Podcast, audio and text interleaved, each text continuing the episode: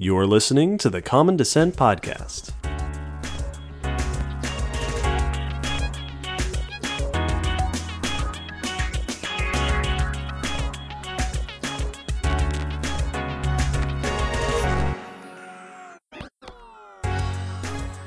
Hello, Will. Hello, David. And hello, Chris. Hello. How are you today? Good. Quite good. And hello, listeners. We hope you are good as well. Welcome back to our Common Descent Spotlight mini series. In this series, if you've been listening, this is part four, then you will know that what we're doing here is changing it up from our normal setup where we discuss scientific topics and instead focusing on scientific people in our favorite field of science. For this run of this mini series, if we do more in the future, we have chosen the theme of invertebrate paleontology, and today we are joined by invertebrate paleontologist Dr. Christopher Mah. Hello, Chris. Would you mind to introduce yourself? Certainly. A pleasure to be uh, listening or uh, to be presenting. Um, I'm a curator, or not a curator, but I'm a research associate at the National Museum of Natural History. I work on the uh, evolution and diversity of both living and fossil sea stars, which is a fairly narrow band of research. Uh, I focus mainly on living sea star species, but I've done my share of fossil uh, taxa and, and exploring the uh, long evolutionary history of sea stars. And so calling me a paleontologist is, is fine on uh, any number of days. So. Wonderful. Well, then you qualify to be here, and we're happy to have you. I sure hope so. now, we understand that amusingly, just like any group of animals, the sea stars have a scientific family name, and they are named for their shape from the, the, the root word aster. They are called asteroids, correct? Correct. Yes. we bet that leads to all sorts of confusion. Yeah. So Asteroidea is the name of the class of organisms I work on. Uh, they go by common names as well sea star and starfish. Asteroids is, of course, a term that everyone thinks about when they envision giant, massive rocks hurtling through space. and for some reason, people think that it would lead to confusion if we were talking about both starfish or sea stars as asteroids. So we made up two other common names to make sure that that they were clearly labeled. And so there are now people, factions, if you will, who get into very strong disagreement about whether sea star or starfish is correct. And all of the words are synonyms. So um, as long as you're not confusing brittle stars with sea stars, then then that's fine. Um, unless you work in the Paleozoic, in which case um, there's more uh, sort of gray area because the two anim- the, those two classes of echinoderms are closely related in the Paleozoic, and it's difficult to tell them apart. So that said, either any of the terms sea star, starfish, asteroid uh, are all acceptable in a common uh, sort of name sense. So I can I can definitely vouch for your statement of the regardless of which name you use, people will because at the aquarium we have a touch pool with some sea stars in it. We we go with sea star because the fish part is is you know not they're not fish, but we get people all the time who will be like, you know, oh, is that a starfish? and we're like, yeah, yeah, you can touch the sea stars right here, and they're like, oh, I'm sorry, did I say it? And it's like, no, it, you're fine. It's just we use that one here. that's that's just that's just what we do here.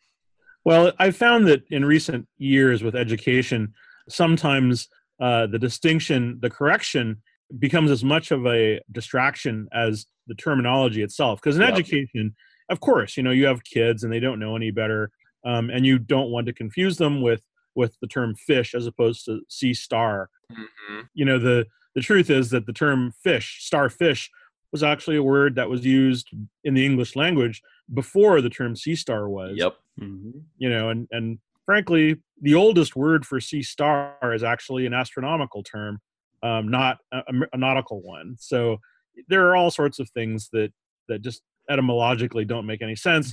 So I've just decided it, it's fine. Whatever works for you, as long as you understand that you know that these are echinoderms. They're not they're not vertebrates. Uh, you know, and and so educators, I appreciate the term using sea star to avoid confusion, but with seasoned professionals. In fact, one of the most seasoned professionals in my field named her book Starfishes of the Atlantic. So mm-hmm. it's used by by authorities in in many ways and you know no harm no foul but you know but i certainly sort of understand that some people want to uh, want to make sure that things are labeled in such a way to avoid uh, confusion yeah, well, these names are hard to dodge. I mean, when you get to like jellyfish, there's a hard, there's not really a great secondary name to use in that case. So yeah, you just have to roll with it. Exactly. I mean, I, there was a period in the '90s when everybody was adopting like terms to reverse all of the words. So like hagfish became sea hags and jellyfish became jellies and everybody got mm-hmm. part of the yep. like the sort of political correctness movement that was going on at the time. And I'm like, jellies and hagfish don't have any, you know, political gain. That's you know, there's no reason why you would want to call them that other than than certain levels of accuracy within education. Um, calling the hagfish hagfish is fine, you know, and it's certainly not something that resulted from from politics. So very very strange. Anyway, Yes, yes. So let's shift over to talk about a little bit of research. When you're looking at fossil sea stars, fossil asteroids, what sort of research are you doing? Ah, okay. So within the sea stars as a group, you could say that in the geologic scale of things, there are Paleozoic stellarazoans, and then there are post Paleozoic asteroids. And so I make that distinction because modern sea stars belong to a single lineage. Everything that you think of as a sea star is essentially modern. Uh, things that live in the Paleozoic are actually bizarre forms that some sometimes show closer relationship to brittle stars rather than to modern uh, species. And so I, my work focuses mainly on modern types of sea stars and their relatives. So there are um, lots of different kinds of fossil sort of modern sea stars, the Cretaceous rocks of Europe are filled with really um, gorgeous uh, kind of cookie stars that look like Christmas cookies and biscuits. And they're they're uh, they were formerly members of shallow water seas in the Cretaceous, roaming. You know, while there were like giant uh, dinosaurs roaming around on land, these sea stars occurred in in kind of shallow water seas and in the mid part of the United States and in Europe and you know in, in what's called the Cretaceous chalks, places where uh, there was a lot of calcium carbonate. And so um, you know so so these are the kinds of sea stars that I work on. Uh, their living relatives, the Goniasteridae. This is the family Goniasteridae, as well as uh, other other sort of modern sea star groups. And so I look at modern um, evolutionary events that are reflective of their diversification. So, in other words, how do you get so many different living species of sea stars in certain areas, uh, like the deep sea or in the tropical reefs or you know in in the Arctic or or the Antarctic? So I try to look at how many there are and and the underlying reasons behind it, as well as historical reasons that might be associated with it. A lot of my work right now focuses on just essentially describing and counting the number of modern sea stars. So even though I, I do a lot of work, I have done a lot of work with understanding the underlying history of, of sea stars and starfish. Right now, a lot of it is very um, straightforward in that I'm going around to different museum collections and finding representatives of new sea star species. Uh, so, in other words, to put a tree of sea stars together, you kind of need to to know where all the branches are, and and to do that, you you need to find uh, you know taxa that branches on the tree that haven't been put there yet, and uh, you know, and so my work tends to be collaborative. I work with people that are both paleontologists and molecular biologists, and I I work at describing new species so that those scientists can work with me to kind of unravel the mystery of how they're related on these big trees uh, and then understand the evolution of sea stars in the big picture you know and so we start from species level stories and we go all the way up to uh, understanding the evolution of sea stars at the at the family or class level um, you know the underlying diversification of all the sea stars since the modern sea star lineages developed um, since they evolved. And so a lot of them are thought to have survived the great Permian Triassic extinction. And so, you know, there are lots of questions what survived? What different kinds of organisms were present? What kinds of, of sea stars, in other words, were present um, early in that diversification, right after the, the great extinction? And, uh, you know, and which ones might still be around today, um, if there are any. And, you know, and so understanding some of the more bizarre forms of, say, deep sea sea stars sometimes has a, a direct tie to that early event. And understanding molecular data uh, has a direct relationship to um, understanding diversification patterns inferred from paleontology. So I tie it all together by looking at the modern forms and trying to uh, integrate, you know, where all these disciplines overlap and it's not always easy and um, you know and, and certainly it's evolved over many decades but uh, but but i do everything from looking at species from museums to uh, working with okeanos explorer going out to sea and watching some of these rarely seen starfish uh, in their own habitats. And that gives me insight into their biology from a fundamental level but also from a you know from a way that allows paleoecologists to look at at their life modes and say, oh well, that you know that was significant in the in the grand scheme of things. So it all comes together, and you know, and it gives me an excuse to go all over the world to study starfishes. And I've actually been to all the continents now, so everywhere from Africa to Antarctica to Asia of course, there are no echinoderms on terrestrial and freshwater habitats, so I tend not to go to those places. But but I have been to sea uh, several times, and um, and sometimes at, at some length. Uh, I think I was in Antarctica for about a month or so, and I've been to the Aleutians for about three and a half weeks or so. Oh, very nice. I've ranged. I've done everything from field work in in limestone pits in Florida, where I sweat out what seemed like a quarter of my body weight yeah, oh, it's lovely, isn't it? Yeah, yeah. Um, to oh, yes. uh, to doing submersible work yeah. off the Hawaiian Islands, and of course, I was the voice on Okeanos Explorer cool. uh, last July in 2017, where I was narrating, uh, you know, their uh, ROV uh, from the ship, you know, and, and providing a sort of uh, narrative on all these different kinds of sea stars as we were discovering them. But of course, I'm well rounded, so I know a little bit about everything in the deep sea, especially. And so I spoke. Uh, you know, we discovered a really exciting field of glass sponges. You know, we saw uh, fields of uh, carnivorous sponges, as well as many species of of starfishes, which we had never doing things we had never seen before. And uh, as I spoke today, very cool. Just yeah, I was oh, just cool. I was just talking to Okeanos Explorer today, and we just seen new feeding observations in the Gulf of Mexico. So discovery is happening uh, you can go to Twitter and see those things right now. You know, hashtag Okeanos and Gulf of Mexico, Richardson Ridge, and you can see some of the discoveries that were made on Twitter or were made on the live stream, but see them on Twitter today. Very cool. I do want to ask some more about the living starfish that you're sure. looking at. But before I get to that, I want to make a, a question about the fossils. In this series, we've talked to a lot of people who study organisms with shells and organisms with shells fossilize extremely well. What is the fossil record of sea stars and starfish like? For for to, you know, you're trying to look at this whole history over you know 200 plus million years. You need a good sample size for that. Yeah, um, working on sea stars as fossils is a challenge.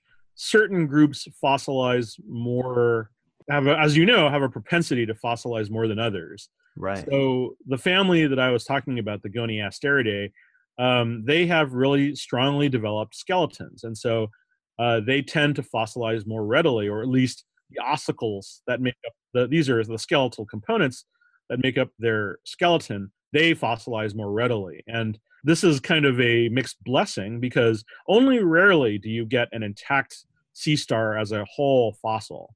More commonly, you tend to get small sort of lozenge shaped uh, bits left of their skeleton. And in fact, when I was working in mm-hmm. Florida that time uh, several years ago, um, there were places where you could literally go and and get you know thousands of tiny little ossicles of sea stars from, uh, I believe it was the uh, Oligocene. And, um, you know, and the problem is you don't have a whole body fossil to go along with it. So, in many ways, it's kind of like studying vertebrates because, you know, you find lots of bones, but you, you rarely find one completely intact. Right. In, in contrast to that, uh, you know, I was just in Japan and, you know, there's a, an extraordinary Lagerstätte there uh, from the Miocene, where deep sea asteroids are preserved in a, this very fine shale. And so uh, the specimens there are extraordinarily preserved, and they're deep sea animals. And so they've found many, you know, what would otherwise be very fragile bodied uh, sea stars and echinoderms, but um, but completely intact. And um, you can see them; they're almost like looking at modern examples, but but just short of of having complete details. So there are animals that, that are called slime stars, for example, in the genus Hymenaster. And I discovered one of these uh, from this fossil deposit um, in one of the collections in, in Tokyo. And, um, you know, and all the details were there. It was startlingly well preserved. And there turned wow. out there were several of them. There were several, uh, what's called pancake urchins.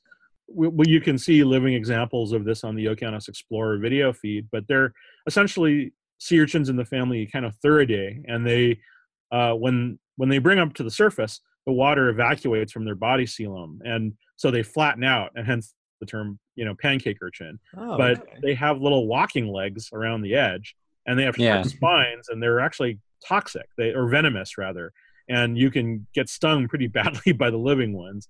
Oh yeah, the fossils. There were some that were were found uh, that you know they preserved a lot of the significant details perfectly and they're just wonderful you know they're wonderful fossils to look at and uh, and so you know i've been working with the japanese to try and get these specimens published and you know whether i do it or whether one of their students do, does it um, but i've been trying to help push along that that work and um, and there's some remarkable uh, animals that that they've encountered there so and because i work on the living I'm able to to sort of integrate um, what I know about modern animals with these well preserved sort of deep sea fossils. And so that's often what I do is I try to incorporate what I know about living animals to a lot of the fossil uh, fossils that I encounter. And in fact, okay, I often observe uh, things alive that um, are evocative of Mesozoic species you know so some of these goniasteroids that i'm talking about they're essentially kind of cookie shaped i mean they're they literally look like christmas cookies. They're pentagonal and they're you know and they they have a, a thick edge around them.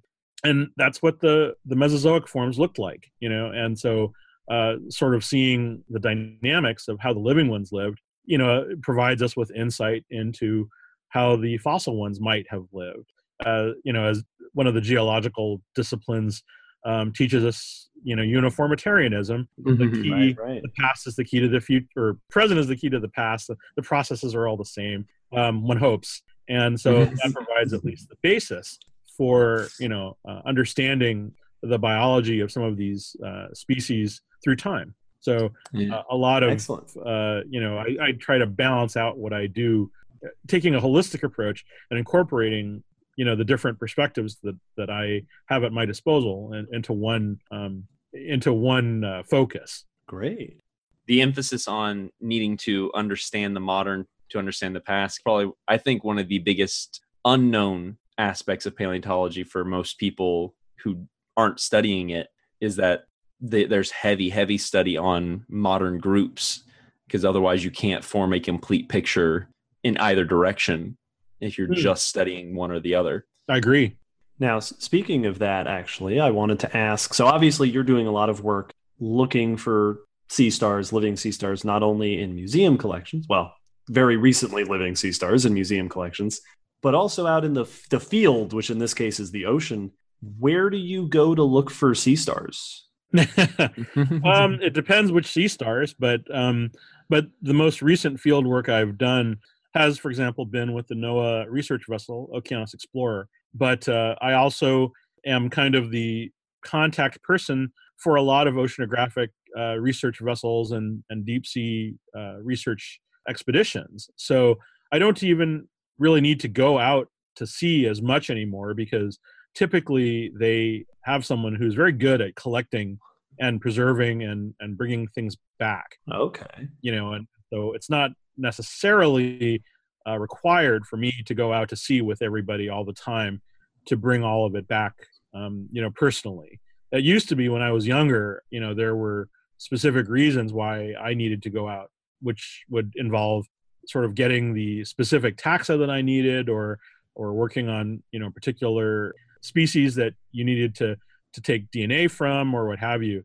But um, because a lot of what I do nowadays is focused on discovering essentially new nodes or new species, I literally sort of can go to museums or wait for other people to bring things to me.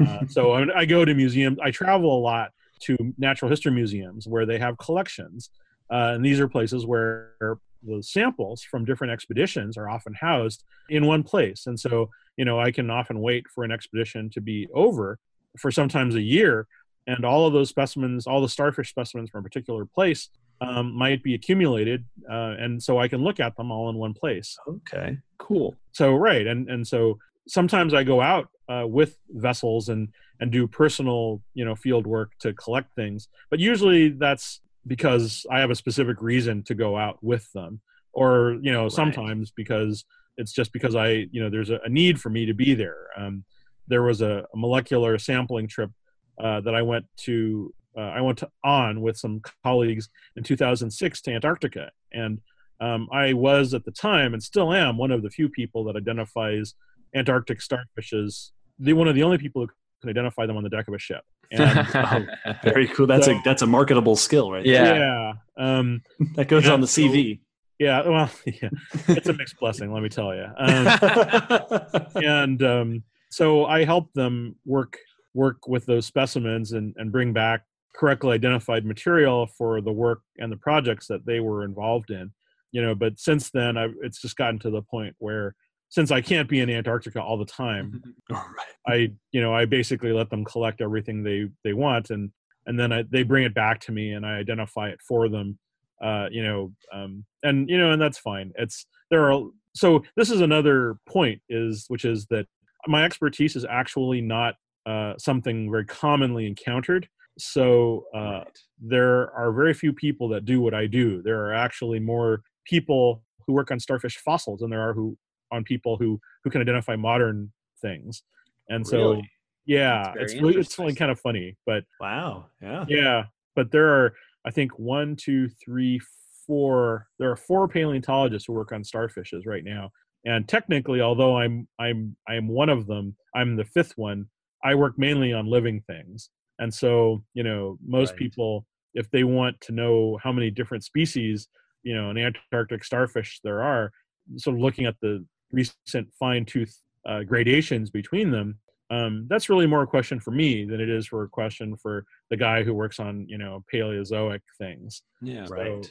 So it's often um, difficult because I'm the only only one, and you know and some people the other the paleontologists get by on on you know general identifications and all that sort of thing and they're good at it. But uh, but again you know like if people are for for what people need like ecologists and deep sea biologists they usually want to know like specific the names of specific taxa that they're encountering and they might not be relevant to to paleontologists at all. And so that's the kind of thing that i would know that um, that i would help right, right so right. mainly I cater to, in that sense, I cater to ecologists, I cater to physiologists, I, I cater to biologists essentially. So, um, so there's a lot of overlap, but but there's very it's a very short list of people that work on specific groups. And uh, you know, we I often joke that um, you know we were I was just at an echinoderm conference in Japan, and there was me and two of the world's experts on brittle star taxonomy in one bus, and we were joking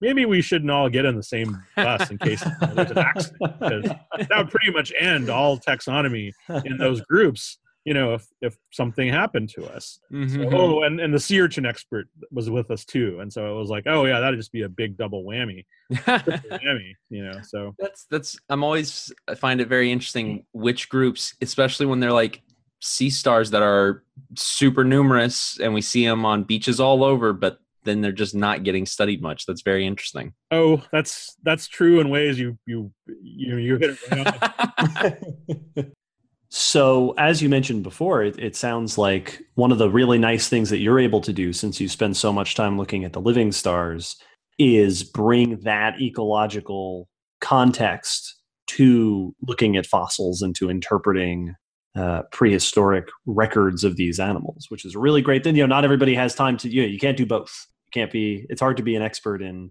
fossils and in the living at the same time. Sure. Oh, yeah. Well, yeah, that's exactly right because there are certain Cretaceous species that that I've seen living examples of, and you know, and so sometimes living examples are the same, uh, but sometimes they're not, and that's an important distinction. You know, is trying to, to say, well, you know, just because it looked like something in the past doesn't necessarily mean it was, and uh, right. and even if it was, could it have lived this way? You know, there are all sorts of things filters that one gains from looking at things with a modern eye so. Yeah.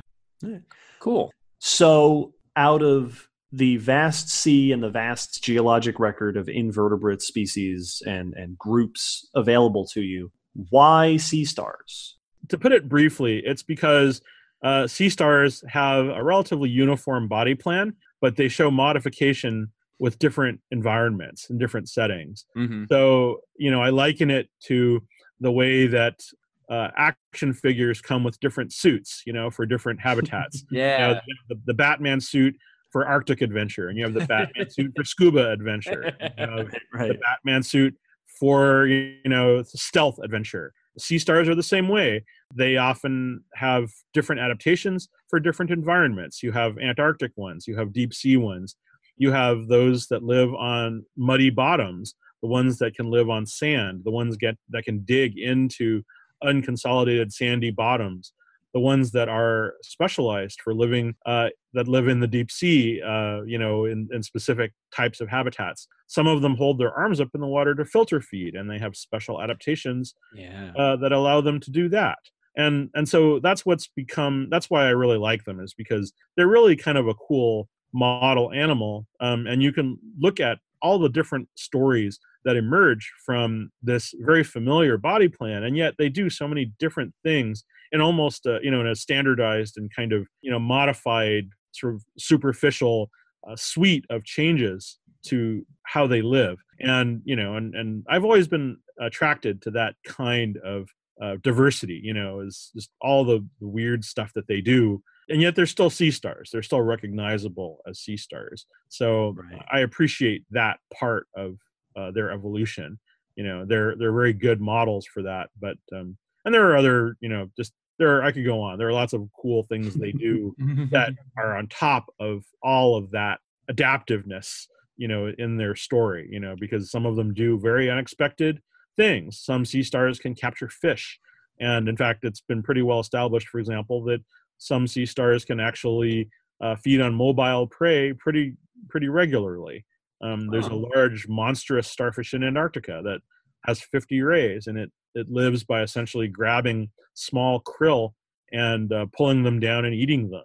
You know, and so it's a you know it's a oh yeah it's a it's a crazy crazy animal. I mean I've I've fed them in Antarctica, um, and uh, they're they're wonderful animals, and there's an interesting story to them on top of all of that. Uh, but um, you know but that's what that's one aspect is that even though you've got species that live in you know in in in, in, in an antarctic habitat you know nothing prepares you for yeah they they feed on moving prey you know so that's fascinating there's Very all cool. of these unusual tweaks that echinoderms as a general rule echinoderms have just so many bizarre solutions to problems that you know most animals have you know that's what one of the things that really draws me to them is just the the strangeness as well as the you know the nice model qualities. But all of the the sort of bizarre solutions that mm-hmm. they made to to uh, solving or to optimizing their life mode. Oh this is one of those conversations that as when we're finished it's going to leave me spending lots of time on wikipedia and youtube yeah, absolutely. Learning and watching a lot about starfish. Well, absolutely. I can I can certainly help you. Uh, you certainly know my blog, uh, and there's a lot of information there that corresponds to what I've been saying. So I can provide you with lots of background for all of that. Yeah, wonderful. So, in addition to your research, you know, your direct research and your your journeys around the world looking for sea stars and things like that, you also do some online work. For example, you have a blog. Can you tell us about that? Sure. So um, in 2006, I uh, came back from a job interview and realized that although I was becoming relatively well known, um, I really wasn't getting the kind of, I guess, coverage that I really wanted to. Um, you know, people didn't know who I was. So I thought that the best way to not only give back what I knew to to the community, but also to sort of ha- have a, an effective outreach platform was to start a blog, um, which was quite the, the thing back then. so essentially, to have a a way to communicate all the stories that I was aware of, all of the little educational anecdotes, all of the information. Well, even the starfish sea star story, all of these things were things that I just wanted to put out there, and and so the Echinoblog was born. And um, it started out very small. It was a niche blog and and unfortunately i had a a number of really well connected friends um, at deep sea news and, and other places who were very gracious and uh, essentially piggybacked my blog along with theirs and made my name known throughout you know the internet. And over time especially um, during certain odd and bizarre events my blog kind of took off on its own, which you know for a niche blog was kind of interesting. Well, basically, what I'm thinking of is sea pigs, because there was one day, yeah, I know, but there was one day when there was this Facebook quiz, which everybody was asking, you know, because there was these bizarre pictures of a of an Antarctic sea cucumber, and they were asking, they were talking about these things as sea pigs, and I forget the exact um, context, but but they were just showing them as part of the, this quiz, and and describing them as sea pigs. And I, I realized then, because there was a spike in my numbers with one blog post where I incidentally mentioned sea pigs, that everyone wanted to know what they were. so I literally sort of spent the entire weekend gathering up everything that was known about sea pigs, which really wasn't that much, and wrote a blog about sea pig. And boom, you know, you can look at the Google Trends. The the, the term sea pig just spikes, just just crazy. That's fantastic. And so I, you know, is it correct and humble to take credit for that? Probably not, but I'm going. ah, you earned it.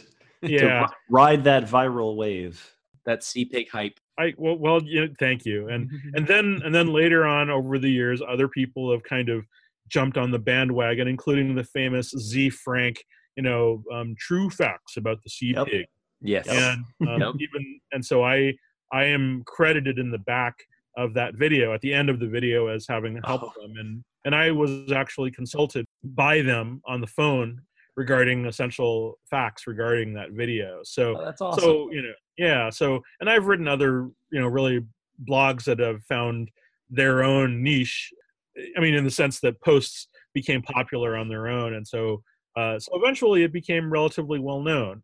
And so, in addition to that, I started tweeting. I started doing this on a more regular basis, and I mm-hmm. realized that that was kind of the way it was going to be. Um, the the regular blog post, writing a whole thing every week, uh, and and blogs in general, the long form of social media became kind of passe. I still use it for writing things, but but it's really not something that it used to be. Blogs were the the main communication for SciComm, and uh, you know, and then and then Twitter became the established uh, sort of standard. And so I still use um, the blog when I want to express or put something out there, you know, that I think is worth a full column. But but Twitter is usually you know where I will promote the blog, but also answer questions and and tweet about moments or tw- or links or important things that I think need to to get out there right away. And it's grown to a healthy. I think it's like almost six thousand now so some 5,900 followers, and and Okeanos, of course, helped with that. And this helps, you know, my general science communication mission, you know, which is simply to to bring awareness to to people about echinoderms and sea stars and and marine invertebrates and you know and invertebrates in general, and try to demystify them, remove the fear, and try to make them, you know, interesting creatures to people, you know, who might otherwise think of them only as you know those ornaments Mhm. that they buy at christmas time or or you know god forbid those painted santa claus things that they buy from tourist shops you know so um so i i do my best to to try and you know and, and a lot of my general theory about this is that simply showing people images of these animals is enough to just get the word out regarding regarding their existence you know and, and the fact that that they're interesting. Because like you know like uh, something like a Brisingid sea star which is a, a filter feeding sea star nobody knew what they were you know maybe 10 years ago. I mean literally the the number of people who knew which what one was was limited to maybe three or four people professionally and um and now you know i can go on okeanos and there's a dozen people a, do- hundred people who know what that is. That might not seem like a lot but but that's more than pe- than what you know it's a commonly referred to term. There are lots of people who know what that is. And and the same goes for sea pig. You know it's still perhaps not recognized as a sea cucumber by everybody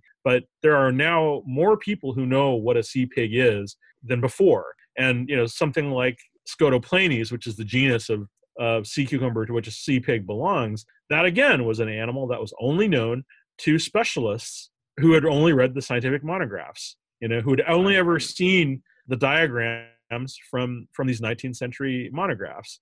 So so a lot of my SciComm i think it it's like a sea Mhm. star movement you know it's uh it's very small it's very short it's very gradual but over time i think it does get there.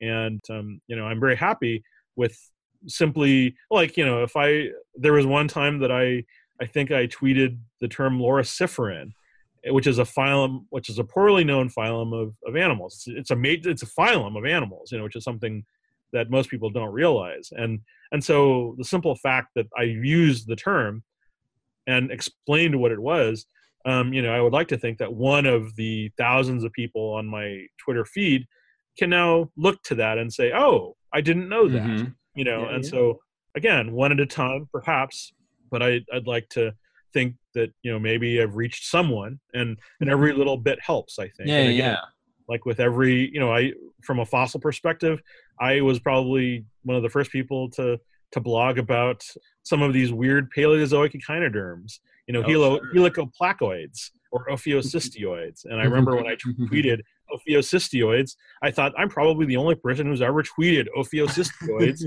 on twitter and i was probably right yeah, yeah. you know, and, and ophiocystioids, as it turns out, might well be that fossil kind of intermediate between sea urchins and sea cucumbers.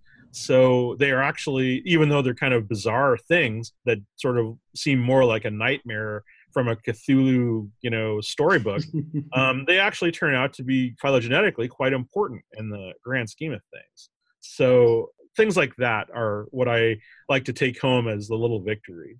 And on top of your social media, you know, blogging and, and, and doing this sort of SciComm online, you also do outreach in person, don't you? Um, I have done outreach in person. I don't mind doing it. It's not something that I find as effective mainly. I mean, I've done uh, scientist is in type uh, events in the museum. I've done public talks for sort of these evening date night type things at some clubs sometimes there's a, a youtube video of my giving a talk which was part of a dc nerd night event, uh, which um, went over very well, and I was very proud Nice. of that. I think I've only done that once, however. And uh, you know, I I used to do outreach for the Monterey Bay Aquarium when I was an undergraduate, and Oh, very uh, cool. so okay. yeah, so I, I I've logged many hours talking to people and uh, sharing stories about about marine invertebrates. You know, essentially as most of my uh, training when I was an undergraduate, and uh, and so you know I've now moved on, and I'm the scientist is in here at the National Museum of Natural History. When I do these little shows, you know, I I engage a lot of people. I was told once, I don't know if this record has been broken, that I engaged the most number of people at a scientist is in session uh, than anyone else in the three hours that that people are on the ocean hall floor. Uh, so Very nice. yeah, so uh, Well that just means that I've talked continuously for three hours, which again, Yeah. a blessing. yes, that one Will and I both understand. yes, Sure. yes, we do. Uh, fun fact for you, by the way, while after you said it, I went over to uh, while you were explaining, I did. I typed very quickly into Twitter search. The word ophiocystioids has been used less than twenty times on Twitter, and they are almost all you,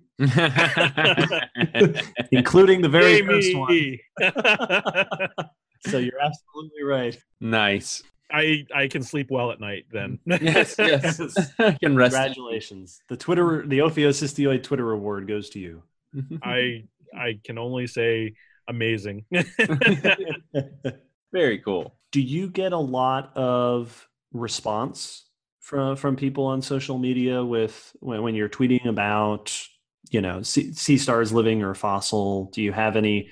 What lets you know that you're you're reaching your audience? Um, I get the most response when I'm doing something that's being widely publicized, such as Okeanos Explorer. In fact, Okay. today, for example, I just got an email from someone who just literally wanted to let me know that she thought I was great. You Oh, know, that nice. my call-ins to Okeanos Explorer, you know, she she felt they were very informative, and and I guess I have a friendly tone. So you know, and, and this was a person who worked as a uh, a geology instructor, I guess. So, but uh, you know, I I I have occasionally gotten uh, messages from Twitter, other you know Twitter people, as well as personal messages. Ever since my blog started, I've gotten some feedback. Uh, per- personal colleagues and, and whatnot tell me have told me that they very much like you know the outreach that I do. You know, so I can only believe them. and um, you know, and, and of course. You know there's there's of course i mean there are some objective means of of seeing how far the blog has reached all the numbers and metrics and such but Yeah. i mean in truth i don't know how how widely affecting the blog and my social media are um, but i take every small bit of feedback that i can get and it all seems to be pretty positive hmm I rarely receive any negative feedback or any kind of negative pushback. You know, I think the only time that I received an, an incredibly negative pushback on anything was during the time that I was debunking several of the Fukushima sort of starfish wasting disease myths that hmm had popped up around the time. And so, a little background, just a quick story, but that was essentially uh, there was a, a disease epidemic hitting the Pacific West Northwest coast. Yeah, right, right. I remember that. Right, and uh, and so th- there were sea stars dying in mass. There were literally hundreds of them just dissolving into uh, goo. Coincidentally, there had been a accident at Fukushima as a result of the tsunami that had hit Japan at that Mhm. point, and and so they had thought that the there there was a catastrophist or disaster website which was spreading misrepresentative information that the two were connected, and people were drawing that connection hmm very spuriously. And so I got an invitation from Deep Sea News to write a post explaining exactly why the two were were completely unconnected. Mm-hmm. And I mean, it wasn't you know there wasn't any re- real contest there because starfish wasting disease had been documented almost two years or three years before Fukushima even happened. yeah. You know, I mean that's not that's not even rocket science. It's just timing Mhm. and the pushback on all of that was just tremendous because there were so many Oh yeah. you know there was so much hostility uh you know to you know sort of a why are are you a nuclear shell or you're being paid lots of money by the nuclear industry and i was like Mhm. no People don't like debunkers. yeah well i was like well it's like the, the the funny story that every scientist tells about being paid off by an industry Mhm. if I was being paid that much money, I, you know, I'm sure not seeing it. I mean, Yeah. I'd, I'd love to have more money for that, you know, but, but no, you know, and so, but the truth prevailed and, you know, and I think it's, it's gone on and, you know, the starfish wasting disease story continues and people are discovering more about what's going on there. But I played my role in that as well. You know, I helped uh, waylay some of the, uh, misinterpretations uh, of the story some of my colleagues had inadvertently spread around and uh, i'd also uh, done my share to break the story to people Mhm. on my blog. So, um, you know, and I still talk to people about bits and pieces of it, which I think have gone unnoticed.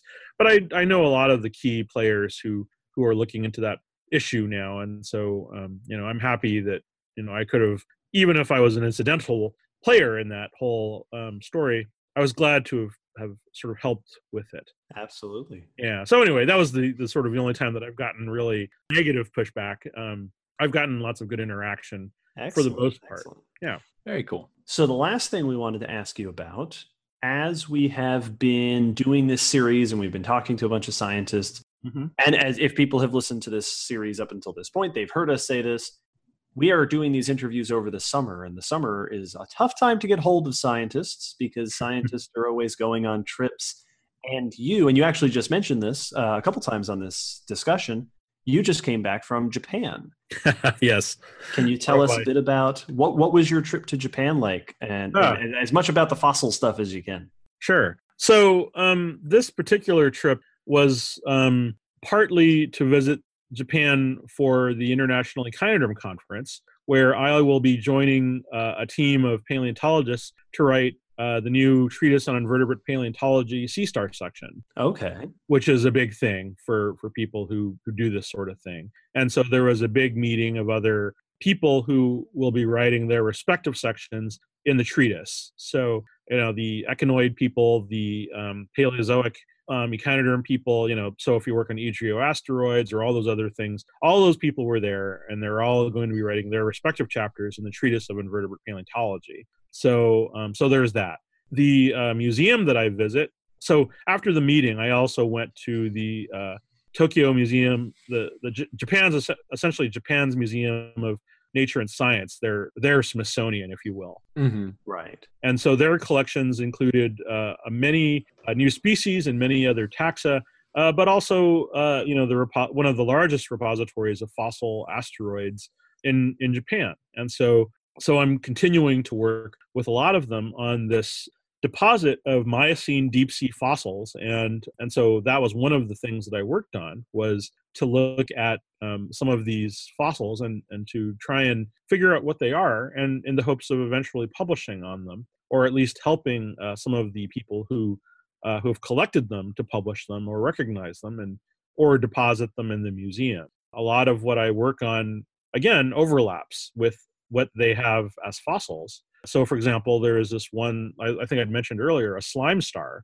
and right. you know, and so basically these are very delicate sea stars, uh, and they have a gelatinous covering which makes up the entire top surface of their body. And as a defense mechanism, they can shoot mucus as as sort of a, a defensive projection. It's Oh, lovely Interesting. Oh, cool. Yeah, yeah. That sounds great. but they're they're really poorly calcified animals and their body is made up of essentially a bunch of rods you know i mean uh, they're kind of very poor weakly skeletonized animals echinoderms are made up of an endoskeleton and and these particular sea stars have a very poorly developed one uh, and so among the fossils that they have in this collection are um, fossil members of this genus hymenaster and so there are people in japan working on on that fauna and so I, I was the one who actually identified the first fossil of that group of sea stars, and uh, I'm working to try and get that published. Whether it's from me or, or a Japanese student, we're still kind of working on it.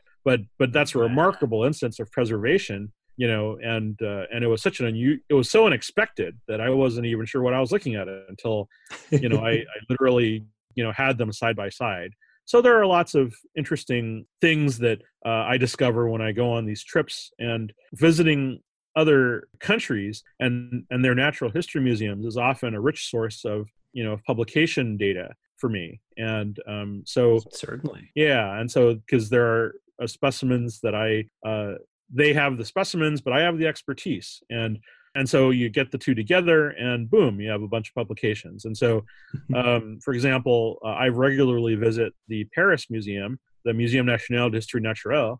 And you know and they just recently brought back uh, several collections from the indian ocean from madagascar and from other places along the coast of africa. And so i've worked on describing a lot of new species. I I have a paper that's currently in review that should be published this year that includes three new genera and I think something like 12 or 15 new species from the Indian Ocean. Oh, wow. And yeah, and uh, I just published something earlier this year that had a lot of data from from New Caledonia and among other places. And again, a very you know a huge uh, monograph describing uh, several new genera and dozens of new species. So you know, and, and then including a subfamily. So there are all sorts of things that that and in, in fact, and the last that last paper included also some comments on uh, a fossil sea star that uh, that was in the Paris collections. So so anytime that I've done work on modern sea stars, I try and incorporate what I know about fossils into it, uh, so that you know the again that I sort of take that holistic approach, so that everything can can be treated comprehensively because there's a long history in science of biologists essentially ignoring geology and paleontology and vice versa you having paleontologists right. essentially ignoring biology yeah. you know and, and there's no reason to. So you know it's just that there are people that just have these artificial boundaries. And so you know it's just one of those things that i've gotten around. Yeah you're a liaison mm-hmm. yeah. The the paleontologists right. and what paleontologists call neontologists. Yes exactly which is a word that only someone who's not a neontologist would use. Yeah. Exactly. So yeah and you know and, and so do i have a bias? Yes because anytime i see a sea star like an okeanos some living animal you know i'll see it as well that that's kind of a cool fossil that's alive you know i mean like you know i mean if I, i'll think about whether it has a fossil record or not and you know and whether or not what we're seeing might have relevance so today you know we saw um, what's called a Paraneid a uh, sea star that has a, a lot of um, tissue covering its body uh, mm-hmm. those were recently discovered to be represented by fossils from the Triassic, which is really unusual because oh, it's wow early in the Mesozoic. Um, but also, it turned out that phylogenetically, molecular data data taken from molecular extractions of different sea star groups shows them to be a, an early branch within a large group of sea stars called the Valvataceae, which is where most of the diversity of sea stars is found. So, anytime you you have uh, new observations of animals like that, it's relevant, I think, and uh, you know, sure. and so or maybe for paleoecologists, or maybe just just to clarify what how they live. You know, I mean, uh, there were people who used to think those sea stars were only um, ciliary filter feeders, and it turns out they're probably predatory. And so, you know, the there are some people who have made hi- entire hypotheses about the evolution of groups based on these sort of you know early non-evidence based like guesses essentially yeah yeah and people who would say oh well you know they're they're filter feeders but now you know the you know they their their close sister taxa are, are, predators, and so there must be a shift between them. You know, so that that kind of thing is something that I'm trying to head off by by providing real data on what a lot of these animals do in real life. Um, you know, as we see them alive mm-hmm. in their habitat. So, which is something that a lot of paleontologists don't get a chance to do. Very true. Very true. Very cool. Chris, this has been a whole lot of fun. It's been great to hear about your research if our listeners feel the same way, where might they locate you on the internet? Ah, ah, well, if you are on Twitter, you're welcome to find me at uh, Echinoblog, E C H I N O B L O G. Um, and similarly, my blog on Blogspot is the same. I mean, if you Google bl- Echinoblog, you'll get most mostly me. I think there was a strange coincidental French blog called blog but I don't know if it even exists anymore. But ignore that mm-hmm. part and mm-hmm. and just go to mine, and mine will have a lot of stuff about everything from slime stars to weird Paleozoic fossils to, to just a whole bunch of stuff. The log link can be found on my Twitter handle. Okay, and we'll put we'll put the Twitter and the blog and all that in the podcast description. Sure. Yeah, yeah. And I'd love to, you know, hear from people if they have questions on uh, other comments or you know if they want to learn more about sea stars especially um, but uh, but i'll tolerate questions about sea pigs and you know um, but i mean all the iconic uh, deep sea animals giant isopods and deep sea cephalopods and and whatnot. I love all those things you know i just yeah. um, wonderful. So if our listeners have questions and curiosities about deep sea invertebrate life now they know where to go. Absolutely um, I I'm not an expert in everything, but I do know who, I do, I do know all of those experts. So there you go. That's that's the trick. That's how that's how Will and I skate by. Yeah. yeah. Oh yeah. oh yeah.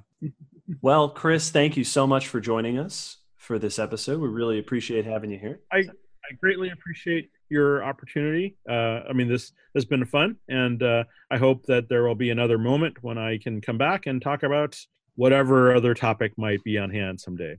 Wonderful. We hope so too. We ever have to do a Sea Star episode? Yeah, we know the guy. yeah, Yeah. we know. Well, if you're ever in Washington, let me know. Yes. Absolutely. And listeners, thank you as always for tuning into this episode. If you like this series, let us know all the usual social media places and ways to contact us. And keep listening because the series has not ended yet. And we hope you'll join us next time. Goodbye, everybody. See ya. Thank you. Have a great weekend or mm-hmm. day or whatever.